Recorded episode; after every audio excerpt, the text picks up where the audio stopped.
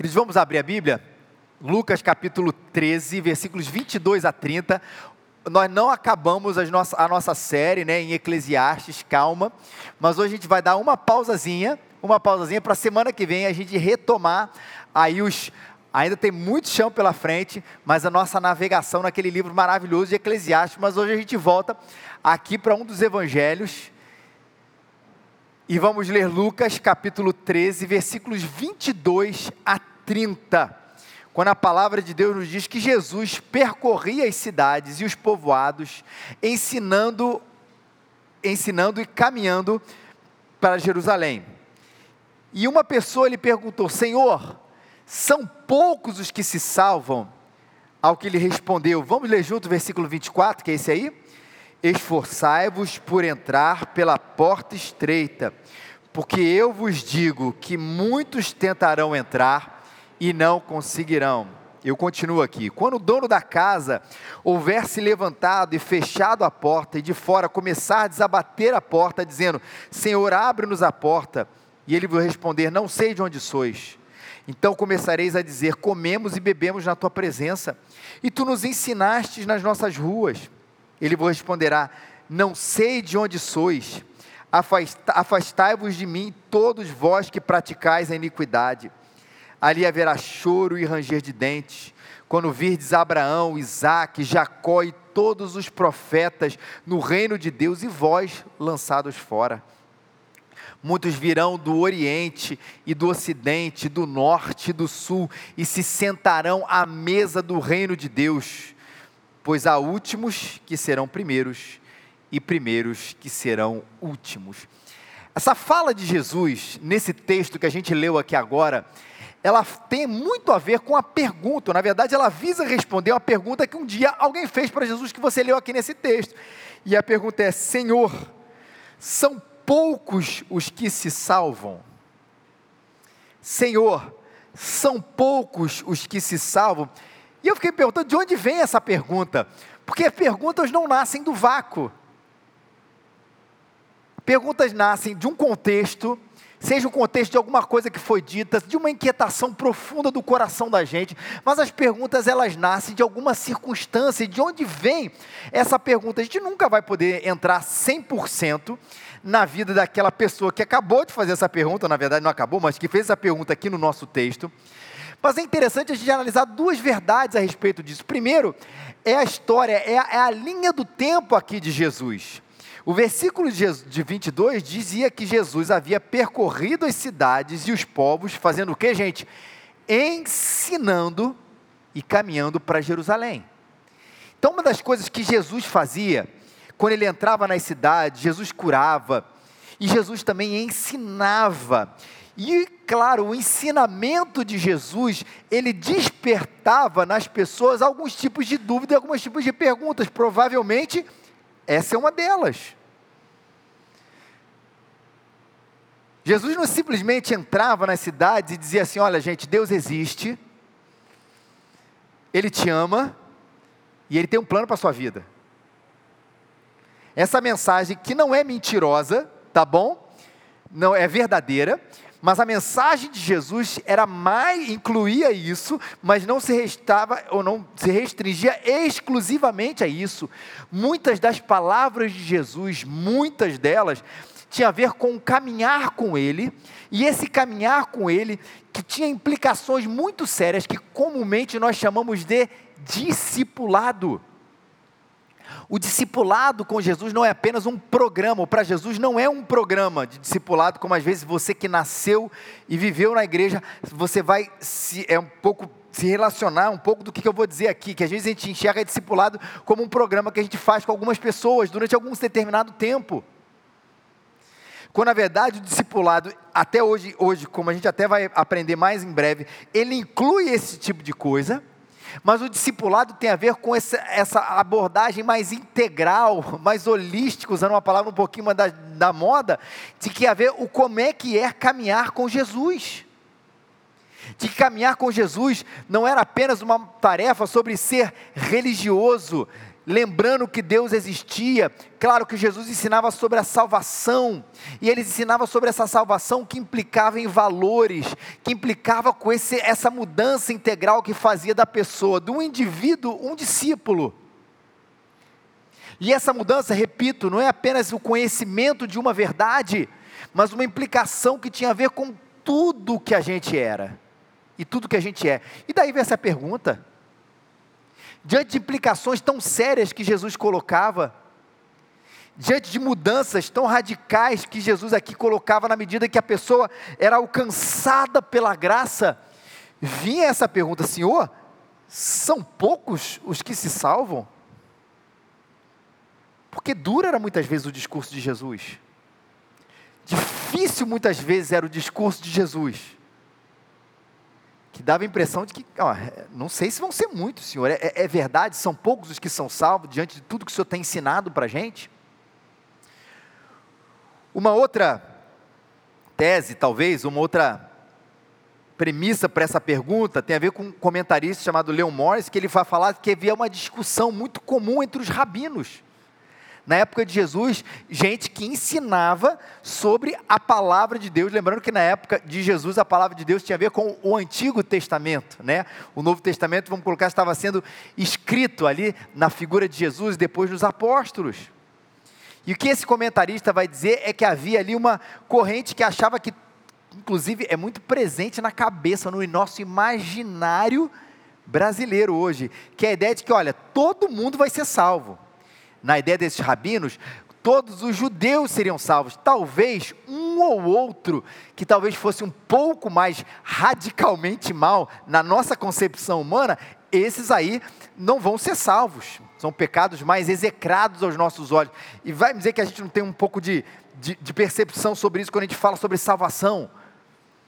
A gente acha, e essa é a percepção inclusive mais moderna, mais contemporânea do senso comum, não da igreja, tá gente? Do senso comum, é de que no final de tudo todo mundo vai ser salvo, com exceção de Hitler, seus companheiros e alguns caras um pouco mais maldosos. A gente não tem essa ideia? E não é isso. E Jesus talvez tenha aqui respondendo essa pergunta que se, se dava entre o povo judeu: vai ser todo mundo? Vão ser só alguns? Vão ser poucos? Vão ser muitos? Só que o que eu acho sempre maravilhoso de Jesus, e eu, eu, eu juro que eu tento também responder muitas perguntas assim, é que não é uma pergunta de sim ou não. Senhor, são poucos os que são salvos? Sim. Senhor, são poucos os que são salvos? Não. Jesus não faz essa, essa tipo de resposta. Jesus vai dar uma explicação mais profunda sobre o assunto. E aí entra a ideia da é, é, porta estreita.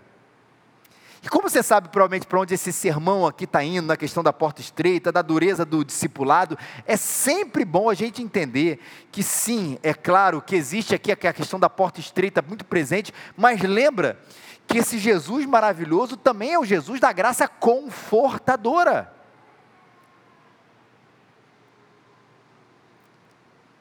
Gente, um Jesus que falou o seguinte: Eu deixo para vocês a minha paz. A minha paz vos dou, não doula como o mundo a dá. Não se turbe o vosso coração, não se atemorize. A ideia de deixo-vos a paz tem a ver com a ideia de um presente. Olha que coisa maravilhosa. Não se perturbe. Eu deixei ali na sua porta, do seu coração, da sua vida, um presente. Pode abrir. E você abre o presente. E o que, que tem lá deixado para você por Jesus Cristo? A minha paz, a paz dele. E eu a dou para você não como o mundo a dá, existia toda a questão também daquela época, chamava da paz romana, ou a pax romana, que era um acordo, olha, vamos manter essa população romana em paz. Como? Ué, é a paz da lei do mais forte. Por que, que não há insurgências aqui? Né? Como é que a gente vai ter essa paz romana aqui? A gente bota um exército prontamente, duramente armado e o povo fica em paz. Claro que se existia essa dimensão também política, ele fala assim: não é esse tipo de paz, a paz dos tiranos, que conseguem controlar o seu povo a partir do medo, e aí o Estado fica, a cidade, Roma fica em paz por causa da Pax Romana. Tem essa dimensão, mas também tem a dimensão da paz como um senso comum. Para a gente, paz é ausência de problema, não é? Ou no fundo é isso que a gente gostaria que fosse? Tranquilo, gente, eu estou uma paz aqui maravilhosa, porque está tudo indo bem na minha vida. Minhas contas estão sendo pagas, eu estou descansado, meus filhos estão bem encaminhados, meu casamento está tranquilo. Então, por causa disso tudo, eu tenho paz. Ele não dá uma paz como a paz dos políticos a partir do medo e do controle, e ele não também dá essa paz desse senso comum a partir da leitura de que, como tudo vai bem, eu posso estar bem também, porque essa é uma paz circunstancial. A paz que Jesus Cristo dá não é como o mundo a dá, e a gente não precisa turbar o nosso coração nem se atemorizar, porque ainda que impérios se levantem contra nós, nós teremos a sua paz. Ainda que as circunstâncias sejam desfavoráveis, depois você lê o texto maravilhoso do profeta Abacuque, ainda que as circunstâncias sejam desfavoráveis, ele nos dá de presente a sua paz ainda que o mundo se desabe ao meu redor, e a gente não vai ficar feliz porque as coisas estão desabando ao nosso redor, não é isso, mas a gente pode ser presenteado com a sua paz no meio disso tudo, e essa é a paz que Jesus nos dá, a paz da vida abundante que Ele promete. E esse Jesus, não mais, esse Jesus que nos traz essa paz, essa graça confortadora, também vai falar dessa graça confrontadora, confrontadora, que tem muito a ver com esse centro aqui desse nosso texto, que tem a ver com a porta estreita. E quando Jesus fala sobre a porta estreita, ele vai falar quatro coisas sobre a porta, na verdade, né? Quatro coisas sobre essa porta. Primeiro, que ela é estreita. Eu sei que é óbvio, a gente vai trabalhar muito nisso. Segundo, que ela é temporária e que ela é urgente. Em terceiro, que ela é distintiva e em quarto, que ela é para todos os povos. A gente vai trabalhar nas próximas quatro horas, é um, uma hora para cada ponto. Esse nosso é, é, sermão aqui, maravilhoso. Vai ter pausa, gente, para ir ao banheiro, voltar, comer pipoca, tomar café. Brincadeira. O que, que estreita quer dizer? Que é a característica principal aqui. Fala da dificuldade que a gente tem na vivência do Evangelho. E por favor, antes de você imaginar isso, e a gente precisa mais uma vez também fazer essa distinção, a gente não é salvo pelo nosso esforço em entrar por essa porta. Vale muito a pena a gente repetir isso. Esse é o nosso grande legado como igreja protestante, reformada, que a gente acredita que a gente não é salvo pelas nossas obras, porque pela graça sois salvos por meio da fé, isso não vem de vós, não vem de obras para que ninguém se orgulhe. Claramente, quando Paulo distingue isso aqui, ninguém é salvo pelas obras, é pela graça, não vem, ele fala no positivo e no negativo, vocês são salvos pela graça, é o positivo é o negativo, isso não vem das boas obras, para fazer essa distinção muito clara, nós somos salvos pela graça de Jesus, mas a vida do discípulo, é a vida de alguém que está passando por uma porta estreita. E ninguém passa pela porta estreita, e essa é a metáfora aqui, com facilidade. A gente passa por uma porta estreita com dificuldade. Não é essa a nossa vida? Como filhos de Deus? E por isso Jesus diz aqui: esforçai-vos. O esforço aqui é muito interessante também na análise dessa palavra que um comentarista vai usar aqui. Ele fala de uma figura aqui usada, essa palavra usada nos jogos esportivos. É um atleta ali, ela é usada especialmente nesse contexto, um atleta ali que está sendo encorajado a se esforçar por causa da vitória. Não é um esforço de quem está, gente, sem paciência não é o esforço de quem está desanimado. Ai, caramba, que saco, tem que passar por essa porta estreita. Não, é o esforço de quem está focado, encorajado para a vitória, de quem for, de quem deseja a vitória. O esforço de quem está animado para participar de uma competição. Que, claro, tem uma dureza. Quando a gente é criança, que a gente acha que a vida de jogador de futebol, por exemplo, é isso. Ele acorda no dia do jogo, vai para o Maracanã, volta e acabou. Até você conhecer um pouquinho mais sobre a fisiologia humana, adentrar no mundo de qualquer esporte, não só do futebol, o futebol é o mais popular no Brasil, mas de qualquer esporte, sabe como é dura a vida de um atleta. A gente não quer, quer dizer, eu não quero, né? Talvez você queira, eu não quero aquele tipo de vida. A gente às vezes quer o resultado daquilo, né? O esforço físico, a estética, mas o processo é muito doloroso. Muito doloroso especialmente quando a gente fala de alta performance, mas ele está fazendo ali porque ele está almejando aquela vitória. Ele está fazendo ali porque ele almeja aquele título, aquele cinturão, aquele campeonato, aquela medalha, aquela qualificação. E esse é o nosso chamado. Viver com Jesus tem a sua dimensão da dor, da dificuldade, do esforço, ou como nós dizemos muito claro na nossa própria teologia, da perseverança dos santos. De quem está ali, no esforço, dia após dia, não para ser salvo, mas para viver com integralidade a vida ao lado de Jesus, em todas as suas dimensões. Por isso, nessa espiritualidade de porta estreita, que é que eu vou gastar realmente mais tempo nessa primeira fase aqui da porta estreita, primeiro lutem contra a emoção de vocês. E é isso mesmo que você ouviu. Lutem contra a emoção de vocês. O eu contemporâneo, nós como seres contemporâneos dos nossos dias, a gente deseja uma coisa, é ou não é verdade, gente? Sabe o que a gente mais deseja na vida? Satisfação. Essa é uma invenção recente, mas muito presente e que a gente imagina que isso faz parte da nossa constituição enquanto seres humanos. Olha, enquanto eu estiver satisfeito, eu estou vivo.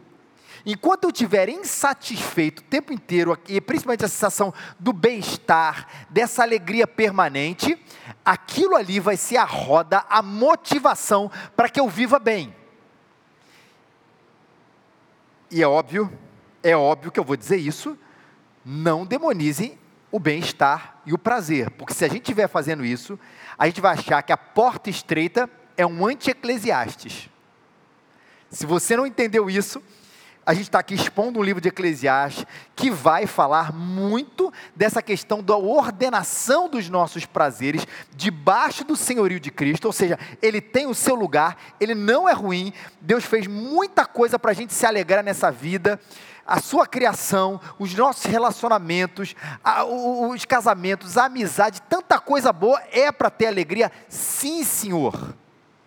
Não é um anti-eclesiastes, um anti-prazer a gente expôs isso aqui, eu tenho expondo isso muito aqui no livro do Eclesiastes, que a minha relação, o prazer cristão, claro, tem a ver com a minha relação com o Criador e a minha relação com a criação do Criador que foi feita para glorificá-lo e para que a gente desfrute. Mas o que você não pode fazer é entronizar a sensação, a emoção e o sentir tão clara desse homem contemporâneo que ao menor sinal de dificuldade, ao menor sinal de desprazer, ao menor sinal de insatisfação, ele quer desistir das coisas. E eu não estou dizendo de metas, de planos, de projetos, estou falando do Evangelho.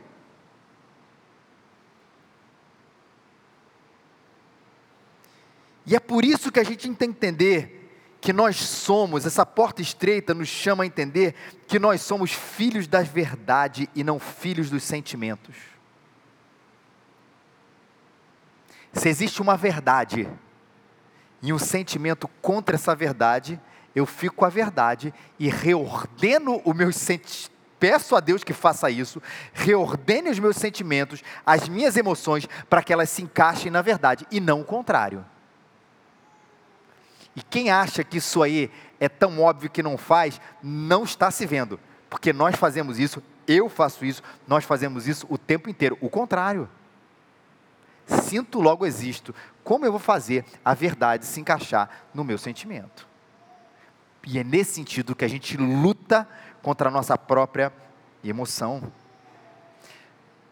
Na espiritualidade porta estreita, a gente luta com a emoção. Na espiritualidade porta estreita, a gente luta contra o pecado. O nosso desejo é normalizar e não lutar contra aquilo que Cristo quer que a gente lute. E pecado continua sendo, especialmente hoje também na nossa contemporaneidade, uma palavra que não é nem um pouco popular, muito menos a nossa luta contra ele.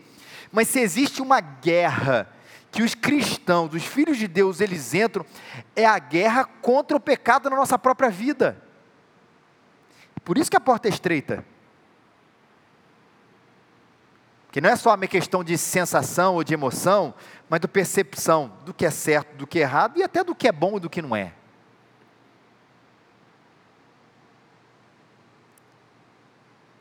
E o livro de Hebreus nos fala uma palavra bem bacana e bem dura sobre isso. Ora, na, na vossa luta contra o pecado, ainda não tendes resistido até o sangue. Ele vai falar de resistência. Do pecado como uma força dentro de nós que realmente quer o tempo inteiro nos levar para longe de Jesus, para longe desse caminho. Só que nesse caminho existe uma resistência, aí nesse sentido do esforço de alguém que quer viver por causa da graça, motivado pela graça, motivado pela salvação, pela cruz de Jesus, quer viver como ele quer. E viver como ele quer é olhar também para as dores de Jesus e perceber que no seu sofrimento eu também me identifico. E nesse sofrimento não tem a ver apenas com o sentimento da injustiça que cometeram contra mim. Isso também tem a ver. Mas nesse sofrimento, ver também ali a minha identificação na minha luta contra o meu próprio pecado, contra as coisas que batem na minha porta. Na espiritualidade porta estreita, aceite que nesse mundo nós seremos resistência.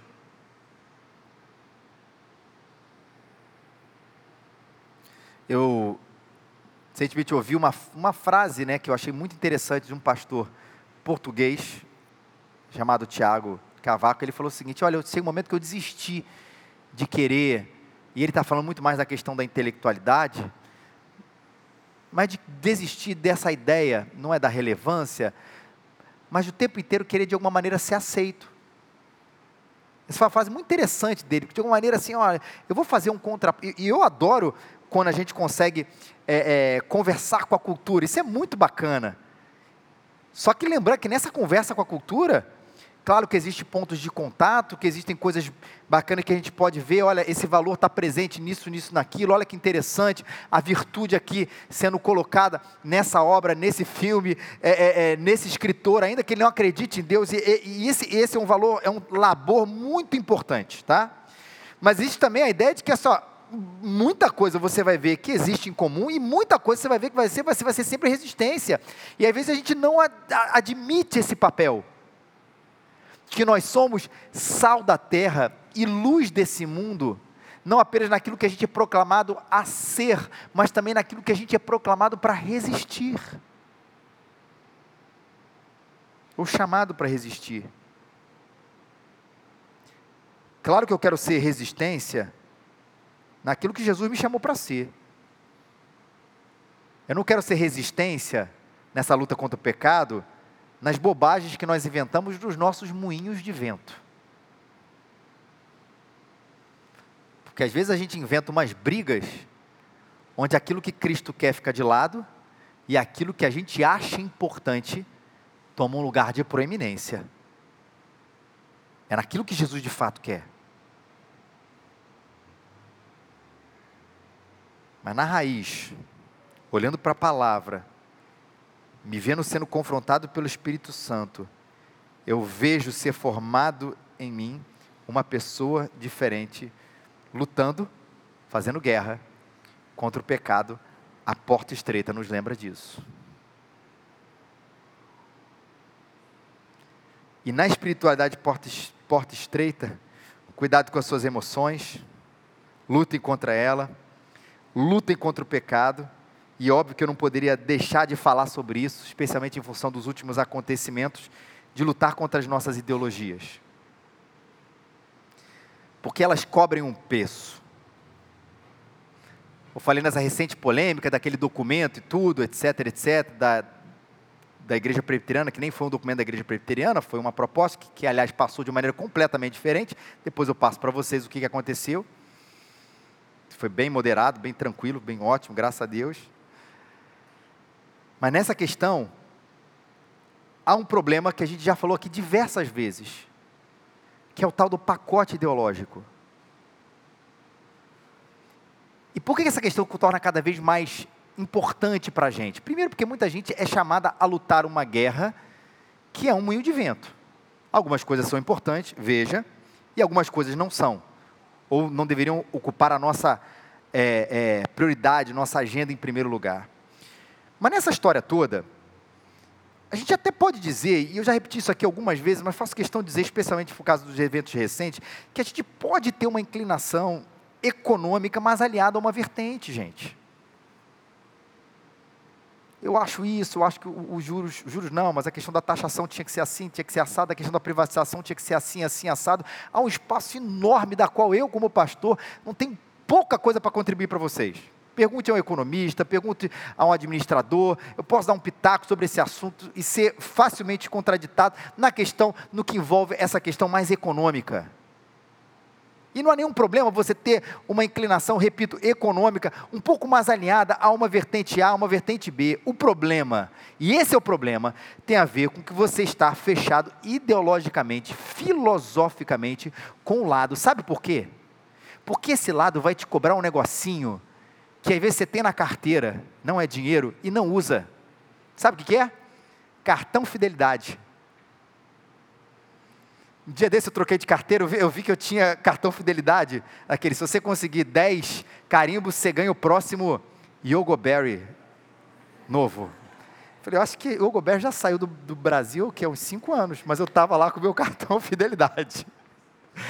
Não tinha do Yogoberry, não, isso é brincadeira. Mas tinha um de restaurante assim, cara, eu fui no centro da cidade almoçar com alguém há dois anos atrás, até eu juntar 10, não vou conseguir. Mas sabe aquele cartãozinho fidelidade que a gente tem?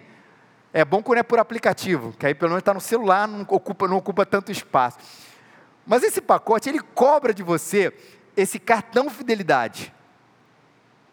E é por isso que eu parei de me identificar com esses ismos, porque eu não quero, eu acho que nenhum cristão, e esse é o lado mais importante, ele precisa se identificar filosoficamente como uma corrente de pensamento, uma corrente de valores, com nada que não seja uma corrente de valores. Você quer um ismo para você? chama cristianismo. Esse é o ismo. Esse assim não, eu sou 100%, esse é meu pacote de fidelidade. E ele está acima de qualquer outro. Repito, você pode ter uma inclinação econômica mais para um lado, mais para o outro. Não é essa a questão. Mas quando você fala de alguma coisa que vai te cobrar por inteiro, só existe um ismo pela qual a gente está identificado, onde eu tenho a minha fidelidade a despeito da minha própria infidelidade, que é a minha filiação em Jesus Cristo, porque eu sou discípulo de Jesus, eu sou filho desse cristianismo que olha o homem, a mulher, a família, o auxílio, a generosidade, a solidariedade, os valores, a sexualidade, tudo de uma maneira particular. E é diante dele que eu tenho a minha fidelidade e que eu submeto todo e qualquer outro ismo que tente suplantar a minha fidelidade maior, que é a Jesus Cristo. E por isso que a porta é estreita. Muitos que falam sobre essa questão mais ideológica vão falar também, hoje em dia, que isso, isso traz para a pessoa um senso de propósito. De que há uma guerra pela qual vale a pena a gente lutar quando a gente implementar XYZ.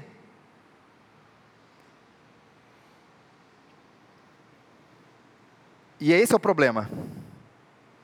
Uma guerra que nem sempre vale a pena, e uma guerra que não vai deixar apenas outros feridos mas o seu coração sendo cobrado por uma coisa que Deus não te cobrou.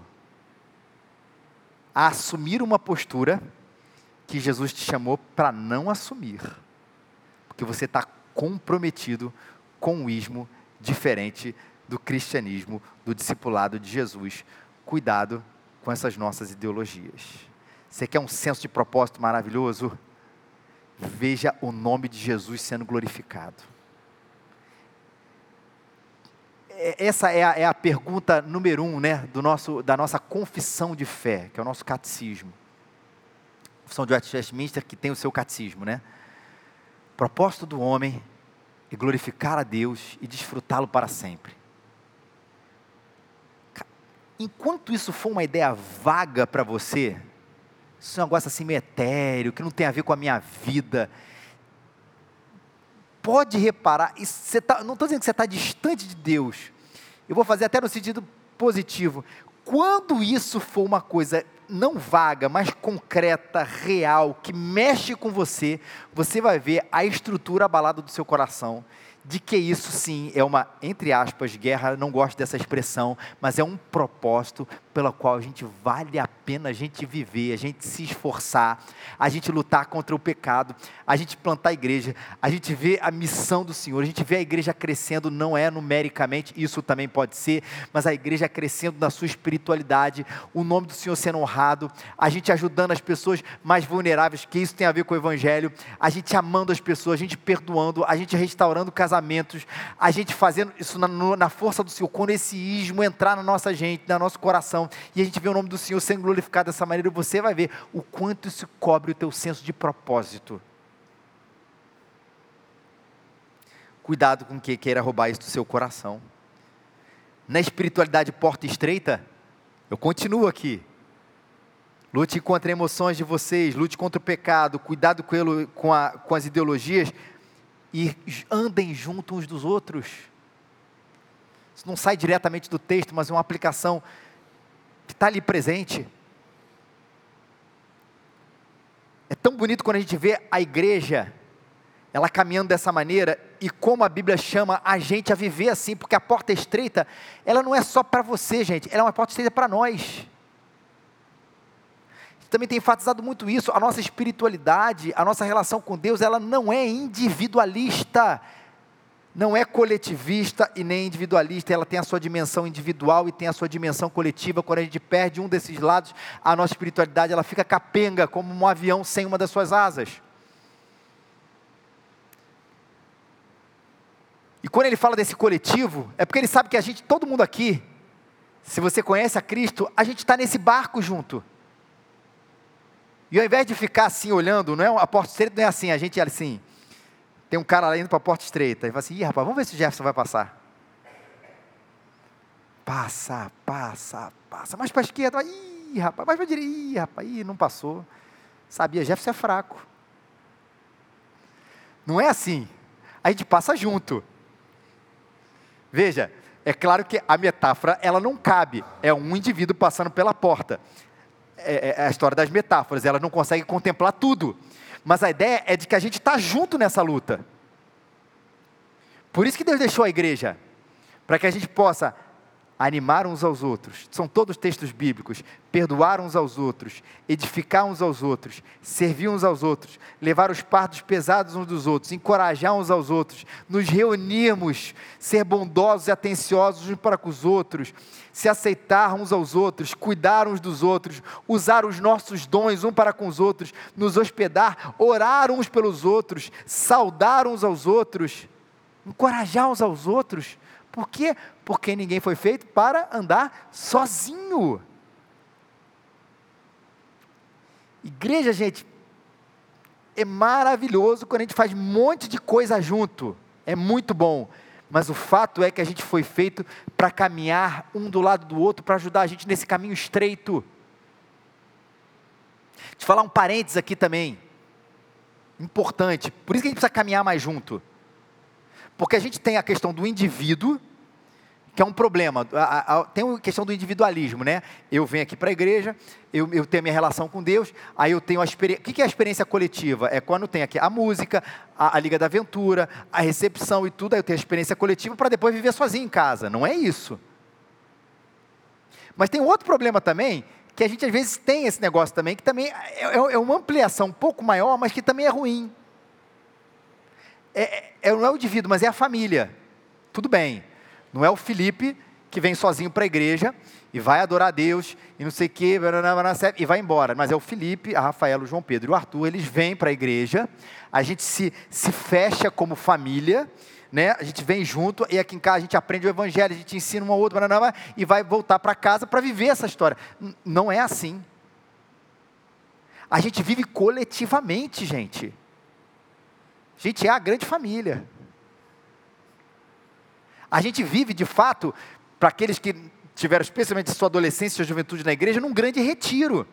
Só que, claro, as pessoas têm o seu trabalho, as pessoas têm as suas particularidades, a gente não está negando isso, eu repito, o, o, o, coletivismo é um problema, é uma doença também, mas também a história de que, ó, ou sou eu, ou no máximo a minha ampliação é a minha família, ela está errada, porque vai ter gente aqui, primeiro, que às vezes nem tem família aqui, ou aqui no Rio, a pessoa pode ser solteira, pode ser viúva, pode ser o que for, e mesmo que não esteja encaixado nessas condições, pode ser o único na sua casa que conheça a Cristo, a gente está dizendo assim, cara, olha só, como você não tem família, que é o único lugar talvez que você tenha alguma coisa de experiência coletiva, além é, é, desse do domingo, cara, caminha sozinho. Só que a gente não foi feito para caminhar sozinho, gente. É todo mundo. Andando de mãos dadas, aí vale a pena ninguém larga a mão de ninguém? Para a gente andar mais perto de Jesus para que aquele cara, aquela mulher, aquele homem, aquela mulher, seja lá quem for, que tenha a sua dificuldade durante a semana, ele saiba que ele não está solitário. Ele saiba que tem gente aqui orando por ele, andando com ele, nessa dificuldade, onde, claro, vai ter uma hora que esse indivíduo, principalmente que ele, ele é sozinho, ele vai chegar na sua casa ou com uma família que não conhece a Cristo, ou sem mais ninguém, ele vai ter que lidar com aquela realidade que não é pecaminosa em si, tá, gente? Mas ele vai ter que a realidade de um momento está sozinho, claro, ponto. Mas ele sabe que aquilo não é exclusivamente assim.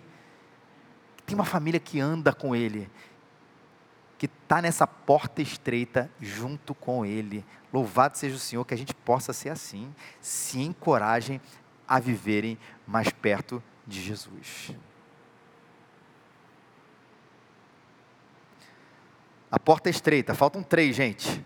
E eu vou ser bem mais breve nesses próximos. Ela é distintiva. Lembra que eu falei? A porta é estreita, a porta é distintiva. Eu vos digo que muitos tentarão entrar e não conseguirão. Quem entra é porque é discípulo. É distinto de quem não entrou. Ou seja, há algo de quem entrou pela essa passagem, que não, pela essa porta, que não é no mérito dele, mas é pela graça, mas ela é estreita porque ela distingue aqueles que conhecem a Cristo e aqueles que não conhecem a Cristo. E a nossa distinção tem a ver com a nossa confissão, o reconhecimento de que só Cristo é o Senhor, de que só Cristo é o Salvador, mas ele também é um distintivo de vida. Não é assim, ó, eu vivo uma vida onde a minha confissão de fé, a minha confissão de vida é Cristo é o Senhor e Salvador da minha vida. Só isso. Não, tem mais as implicações, como eu falei, do Evangelho, o Evangelho e as consequências do Evangelho, as consequências do Evangelho na sua vida, ela, ela abrange a gente como um todo. E eu gosto muito da palavra de um missiólogo chamado Michael Frost. Ele fala assim: você, como cristão, tem que viver uma vida que gere perguntas. Tem que ter um estranhamento sobre você. E sempre quando eu falo de estranhamento, eu gosto de lembrar isso. O que, que é mais fácil, gente? Eu ser estranho. Porque é, mulher não usa calça. O que, que, é mais estranho? Porque eu não vejo, ouço música do mundo. O que, que é mais fácil, na verdade? Mulheres não usem calça, só usem saia. É porque eu confundo, porque eu não, eu não nasci nesse universo, tá, gente? É, igreja não vá ao cinema, igreja não consuma essa cultura e pronto. Cara, todo mundo vai achar estranho, não vai? Fácil. Eu prefiro, prefiro não, né? Mas é mais fácil viver assim do que viver uma vida de fato enraizada no Evangelho. Onde essas coisas que eu falei aqui também nem, nem são dessa maneira, para quem está visitando a gente, a gente não concorda com isso, não é isso? Mas há um filtro sobre várias coisas, tá? E há um estranhamento muito mais profundo, uma distinção muito mais profunda, uma vida que gere perguntas muito mais profundas do que assim, ah, eu sou crente, então eu não vejo filme do mundo. Vai gerar pergunta, mas são perguntas bobas. Agora, algo que os outros olhem e achem estranho, diferente, curioso, porque está enraizado no Evangelho, Ah, isso é bacana demais. É um distintivo pelas coisas certas, pelas coisas de Jesus. A maneira como eu levo o meu tempo, como eu administro e, e levo o meu dinheiro, como eu, eu vejo prazer, como eu vejo família, como eu vejo sexualidade, como eu vejo solidariedade, quando eu vejo tudo. Tem uma distinção. Que eu quero te fazer uma pergunta. Por que assim? Leve uma vida que gere perguntas. A porta é distintiva. Terceiro, a porta é temporária e é urgente. Quando o dono da casa houver se levantado e fechado a porta, e de fora vocês começarem a bater a porta, dizendo: Senhor, abre-nos a porta, e ele vai responder: Não sei de onde sois, então começareis a beber, começareis a dizer, dizer, começareis a dizer: Comemos e bebemos na tua presença, e você nos ensinou nas nossas ruas. E ele responderá: Não sei de onde sois, afastai-vos de mim, todos que praticais a iniquidade. A gente vive hoje nos últimos dias.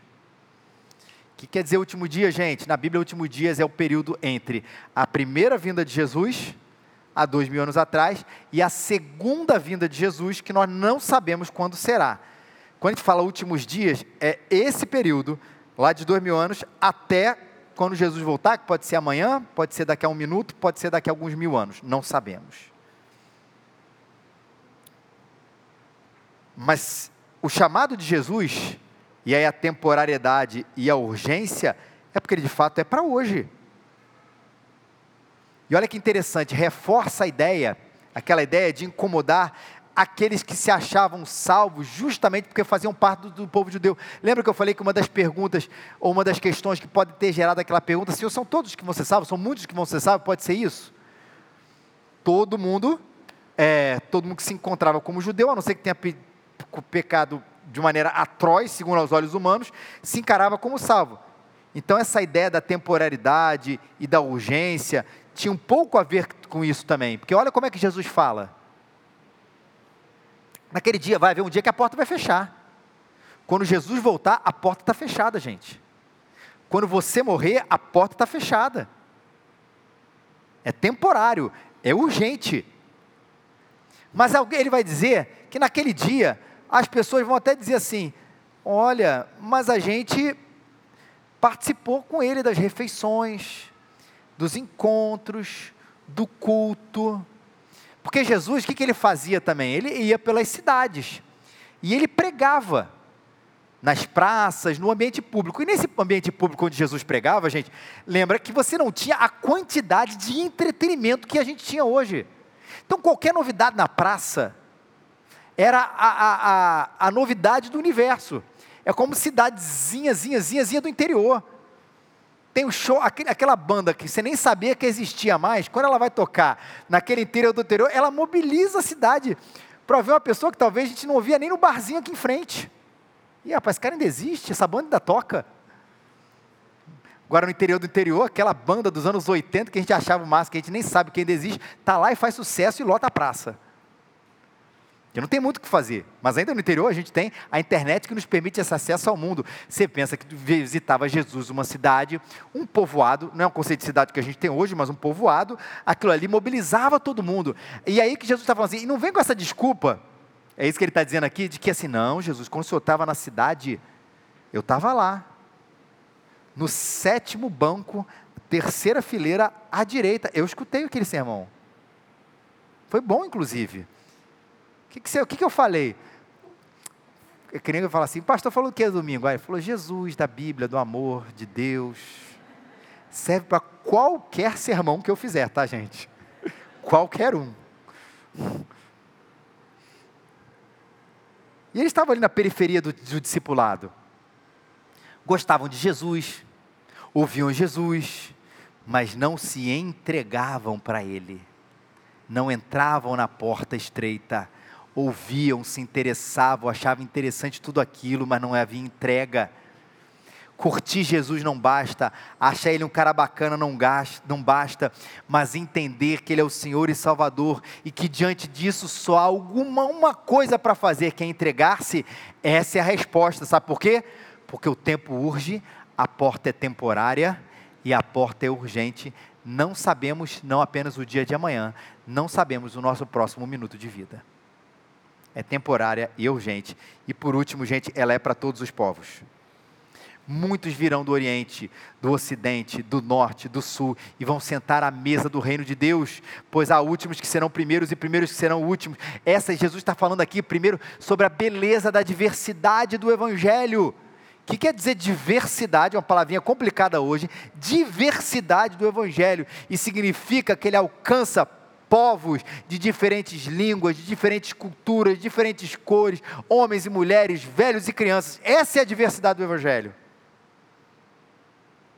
e que todos esses são convidados e estarão diante do Senhor, aqueles que entraram por essa porta estreita pela graça do Senhor, são convidados para um banquete maravilhoso, e por isso que a nossa espiritualidade, porta estreita, nos faz olhar para além da nossa cultura, da nossa cultura, nessa santa diversidade, ou seja, não há espaço para nacionalismo.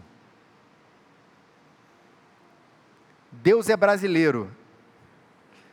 Nem sei se é um bom filme porque eu nunca vi é uma expressão interessante, engraçada, pode até ser, mas não é verdadeira.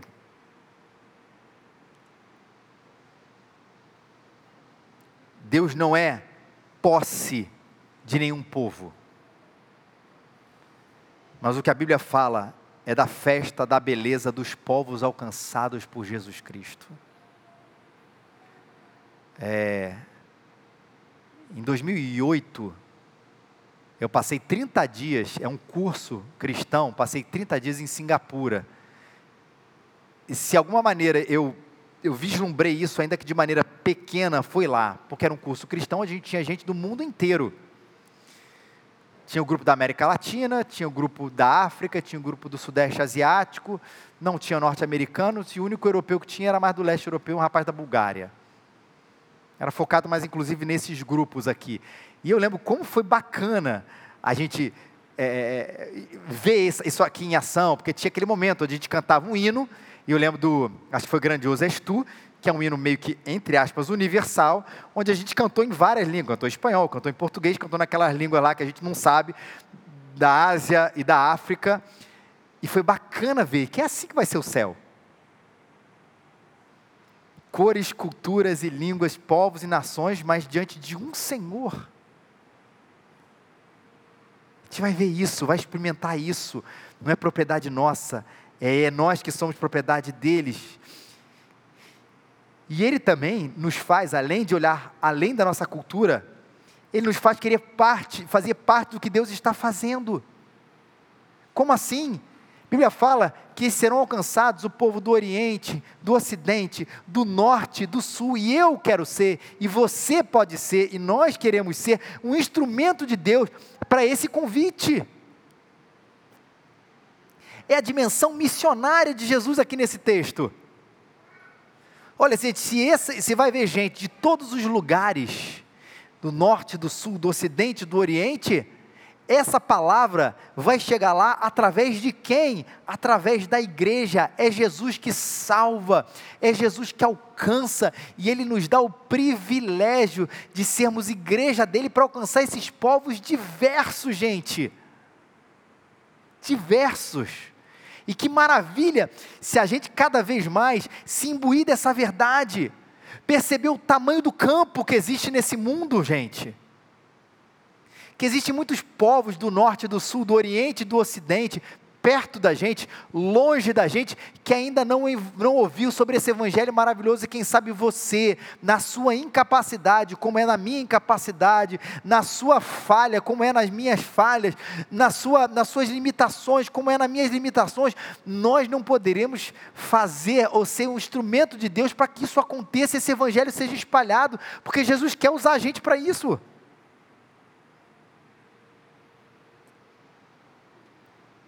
Para perto de nós, nos grandes centros, no Rio de Janeiro, mas também para longe de nós, em diversos povos, línguas e nações, e a gente vê o que Cristo está fazendo no mundo, e a gente ser parte desse processo, gente, que isso enche o seu coração dessa dose missionária que a nossa igreja vai ter até Jesus voltar. Amém, gente? Todo mundo acordado.